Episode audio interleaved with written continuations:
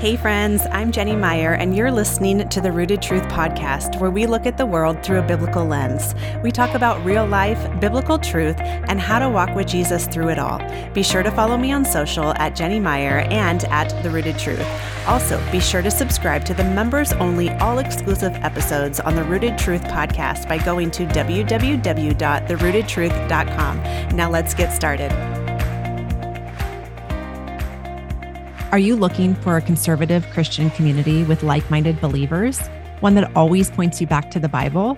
Or maybe you're looking for biblically based studies that take you beyond the surface. We have you covered at the Rooted Truth Collective.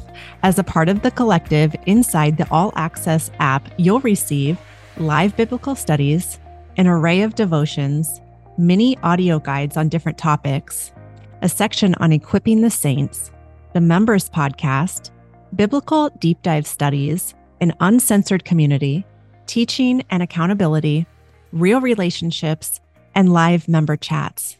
We are a comprehensive Christian community offering biblical teaching, accountability, and an intentional space to learn and dig deep into God's Word. We are a tribe of like minded individuals with a biblical worldview who use the Word of God to navigate this world that we live in. Through our app, studies, devotions, podcast, and resources, we encourage believers to let go of the daily hustle and dive deeper into relationship with the Lord. Join the Rooted Truth Collective today at www.therootedtruth.com slash join.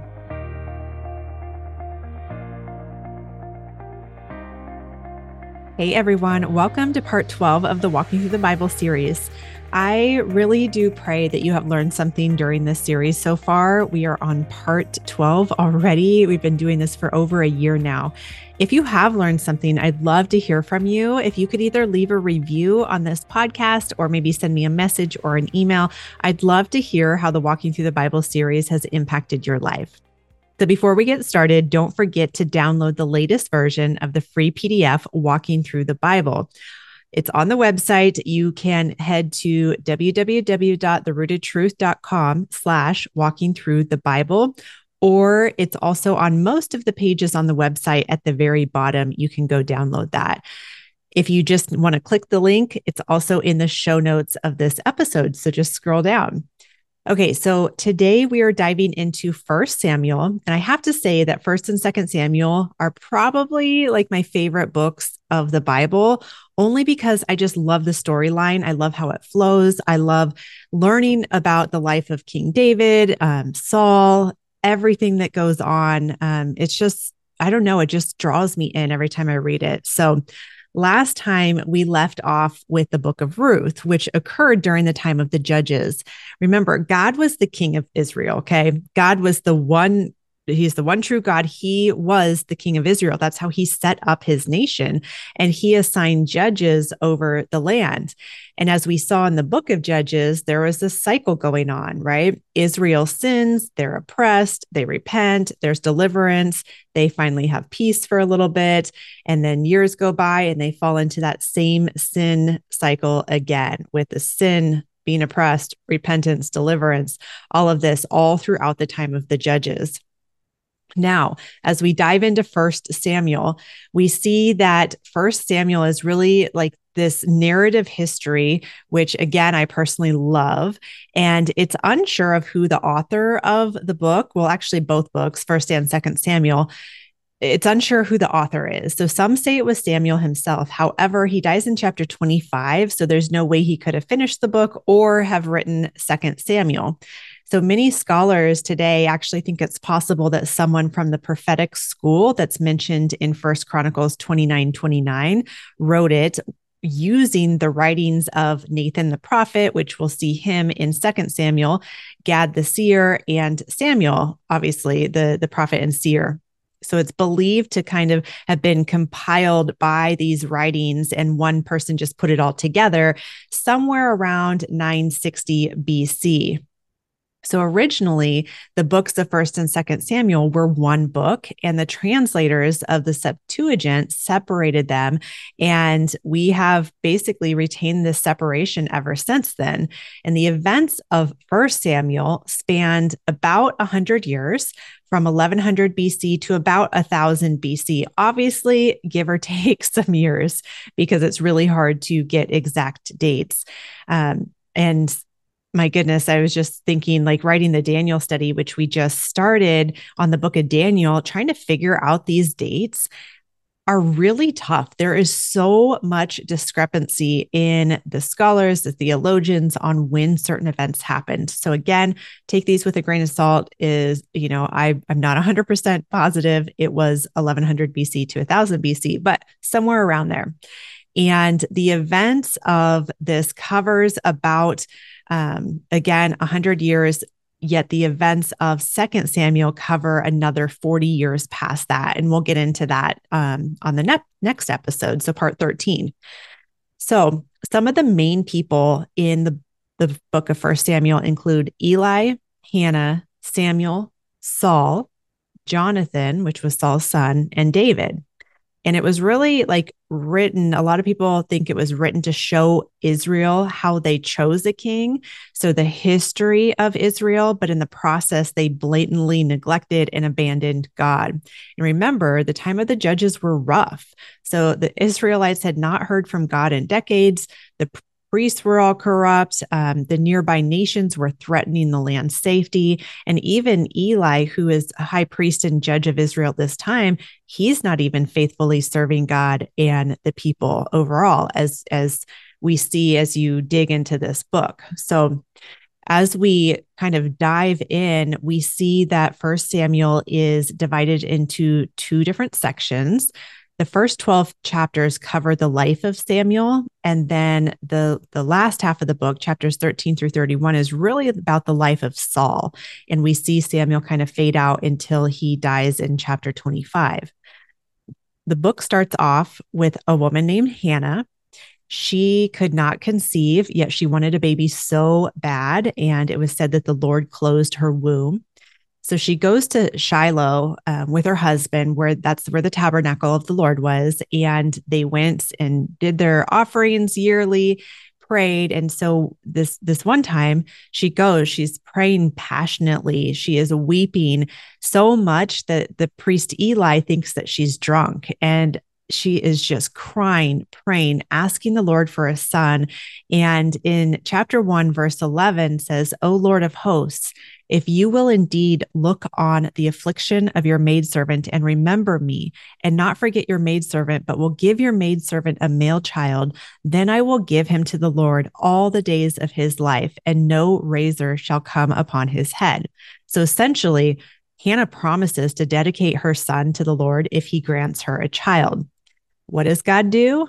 He answers her prayer and she has baby Samuel.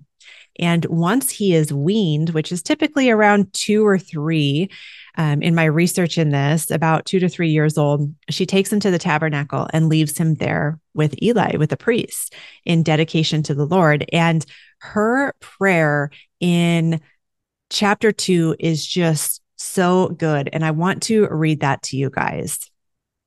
So, First Samuel 2 starts out and says, And Hannah prayed and said, My heart rejoices in the Lord. My horn, which also means my strength, is exalted in the Lord. I smile at my enemies because I rejoice in your salvation. No one is holy like the Lord. There is no one besides you, nor is there any rock like our God. Talk no more so very proudly. Let no arrogance come from your mouth, for the Lord is the God of knowledge, and by him actions are weighed. The bows of the mighty men are broken, and those who stumbled are girded and with strength. Those who were full have hired themselves out for bread, and the hungry have ceased to hunger. Even the barren has borne seven, and she who has many children has become feeble. The Lord kills and makes alive. He brings down to the grave and brings up. The Lord makes poor and makes rich. He brings low and lifts up. He raises the poor from the dust and lifts the beggar from the ash heap to set them among princes and make them inherit the throne of glory. For the pillars of the earth are the Lord's, and he has set the world upon them. He will guard the feet of his saints, but the wicked shall be silent in darkness. For by strength no man shall prevail. The adversaries of the Lord shall be broken in pieces. From heaven he will thunder against them. The Lord will judge the ends of the earth. He will give strength to his kings and exalt the horn, again, the strength of his anointed.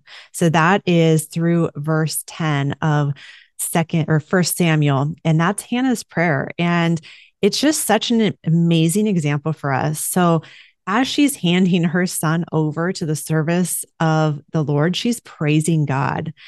I really do love that prayer. And I love that it is just so passionate about how great God is and that he answers prayers. So it can be such a good example for us to remember today. And I really like what was written on the Got Questions website about this prayer. It says the prayer of Hannah in 1 Samuel 2 1 through 10 makes several prophetic references to Christ. She extols God as her rock in verse 2. And we know from the gospel accounts that Jesus is the rock upon whom we should build our spiritual house. Paul refers to Jesus as the rock of offense to the Jews in Romans 9 33. Christ is called the spiritual rock who provided spiritual drink to the Israelites in the wilderness, just as he provides living water to our souls. That's in 1 Corinthians 10 4 and John 4 10. Hannah's prayer also makes reference to the Lord who will judge the ends of the earth. While Matthew 25, 31 and 32 refers to Jesus as the Son of Man who will come in glory to judge everyone. So I just thought it was really cool to kind of see how that foreshadows Jesus um, in her prayer to God. So you can find Jesus in every book of the Bible. It is so cool when you really start to dig in. So continuing on, after Samuel is born to Hannah as a Nazarite. Um, she dedicates him to God. And then we see the Israelites are in battle with the Philistines. They end up losing the Ark of the Covenant, of all things, right? they steal the Ark of the Covenant and take it away. And during this time, the priest and judge Eli actually dies. All the while, the Philistines are being struck down by deadly plagues because of stealing the Ark of the Covenant. So they put the ark in their temple to the, their fish god. That's what it was. And like the top half of a man and the bottom half of a fish. His name was Dagon. And many scholars say that Dagon was the Philistine equivalent to the Canaanite god Baal, although I've also heard that Dagon is believed to be the father of Baal. So, whatever the case is, we know that these are false gods, these are created principalities. So, the Ark of the Covenant is in the temple of Dagon. And the next morning, they go in to check on it and they find the statue of Dagon fallen on its face in front of the Ark. Like, how cool is that? This statue of their God that they're worshiping falls on its face in front of the Ark of the Covenant. So, the Ark of, of God, right? So, this not only happens once, but it happens the next day as well. And this time, so the second time that happens, the statue of Dagon actually breaks, laying in front of the Ark of the Covenant. So, after about seven months of these plagues going on in the country, the Philistines are literally happy to return the Ark of the Covenant to Israel. So, they send it on an ox cart pulled by two cows off on its way down the road to go back to Israel. So, then moving on to chapters 8 through 15 the Israelites are demanding a king. They are tired of the judges and they want a king. So Samuel, who now is high priest, so he's grown up, he is high priest and he's serving as a judge as, as well. So he posi- petitions God about the Israelites wanting a king. And first Samuel 9, 15 through 17 says, now the Lord had told Samuel in his ear the day before Saul came, saying, Tomorrow about this time I will send you a man from the land of Benjamin, and you shall anoint him commander over my people Israel, that he may save my people from the hand of the Philistines. For I have looked upon my people, because their cry has come to me. So when Samuel saw Saul, the Lord said to them, said to him, There he is, the man of whom I spoke to you. This one shall reign over my people. So again, that was 1 Samuel 9, 15 through 17. But growing up, I always remember that I was taught that the people chose Saul. So as I'm going through this um, and really like with a, a fine tooth comb, right, looking through First Samuel, that really stood out to me. I'm like, wait a second, like I thought the people chose Saul, but in reality, God was the one who chose Saul to be the king over Israel. Yes, the people wanted a king and were demanding a king, but God was the one who chose Saul um, and chose this this man from the tribe of Benjamin so Samuel then goes on to anoint Saul to be king. And although we see things go well at first, right, as usual, we have trouble coming in the near future. So, kind of the same thing with the judges as we walked through that book. But in chapter 13, we see Saul directly disobey God while doing a burnt sacrifice that only the priests were permitted to do. So, because of this direct disobedience to God's will, Samuel then informs Saul that God has rejected him as the rightful king.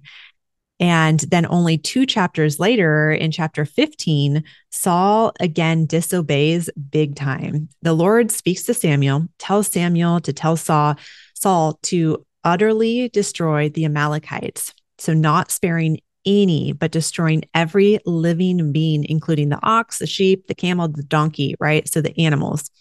So, Saul gets his troops together, which at this point he had um, over 200,000 men of Judah go to war against them, right? So they start wiping out the Amalekites. Yet Saul sees Agag, who is the king of the Amalekites, and he spares his life.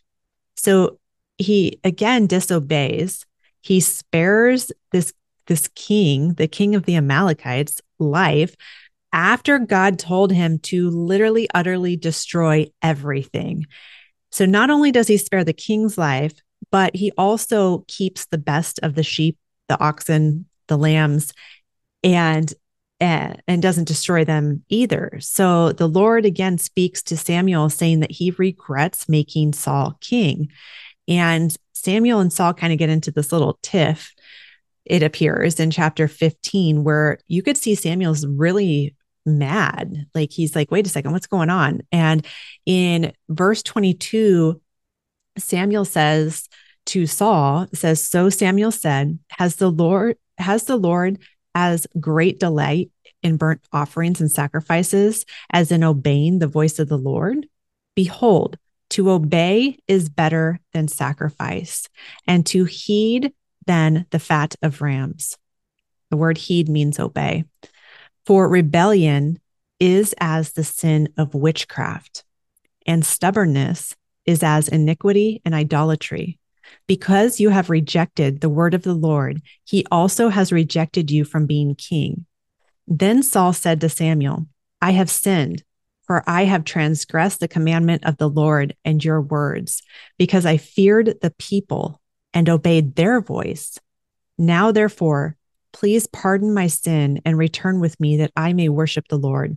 But Samuel said to Saul, I will not return with you. For you have rejected the word of the Lord, and the Lord has rejected you from being king over Israel. And as Samuel turned around to go away, Saul seized the edge of edge of his robe and it tore. So Samuel said to him, The Lord has torn the kingdom of Israel from you today and has given it to a neighbor of yours who is better than you. So that's 1 Samuel 15, 22 through 28. So you can see, I just love where Samuel says that to obey is better than sacrifice. Like, let's apply that to our own life. To obey God is better to, than sacrificing anything to Him because rebellion, so disobedience, rebelling against what God has told you to do, is as the sin of witchcraft. That's heavy, you guys. That is, that's, that's deep. And then stubbornness is as iniquity and idolatry. So that couple those couple lines right there are honestly like part of my favorite because it really just like sunk into me and i really hope that it sinks into your heart as well. To obey is better than sacrifice for rebellion is as the sin of witchcraft and stubbornness is as iniquity and idolatry.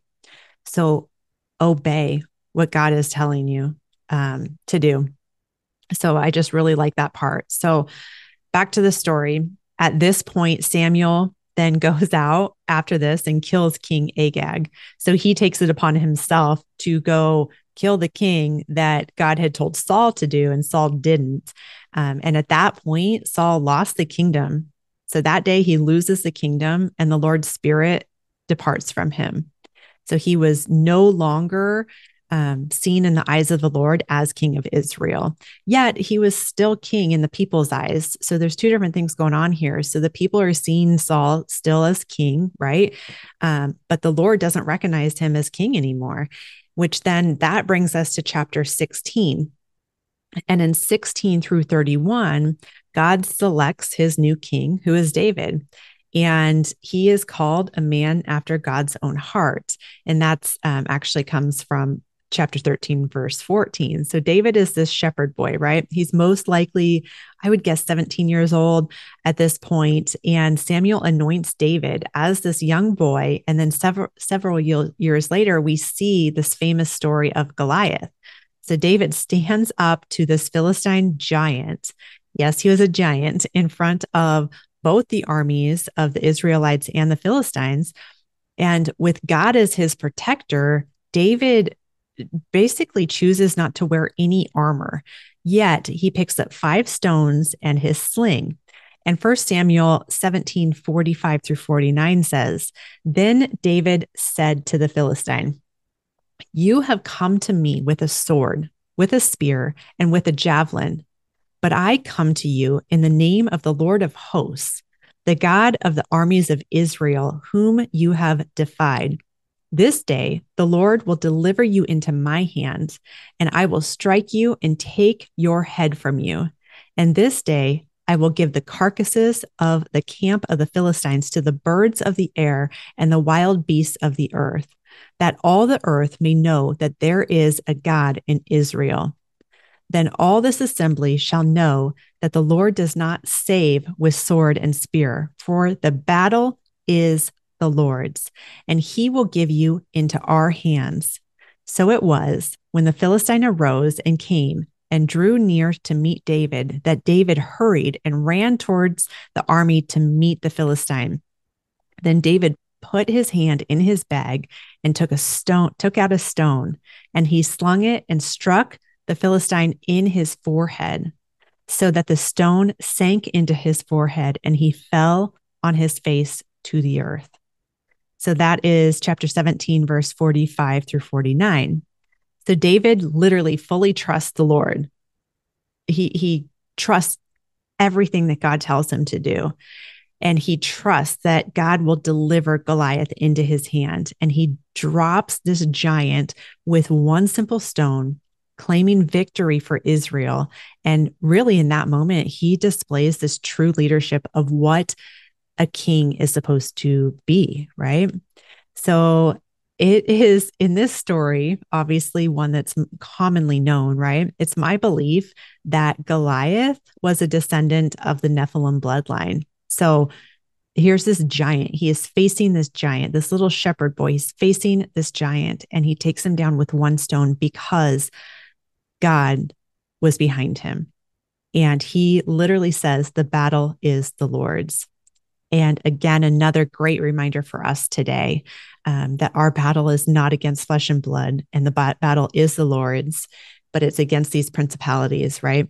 These forces of darkness. So, that is a story for another day with, with the Nephilim bloodline. But I just wanted to make note of that. So after David kills Goliath, everyone rejoices and starts praising David, right? Saul even gives his daughter to David in marriage.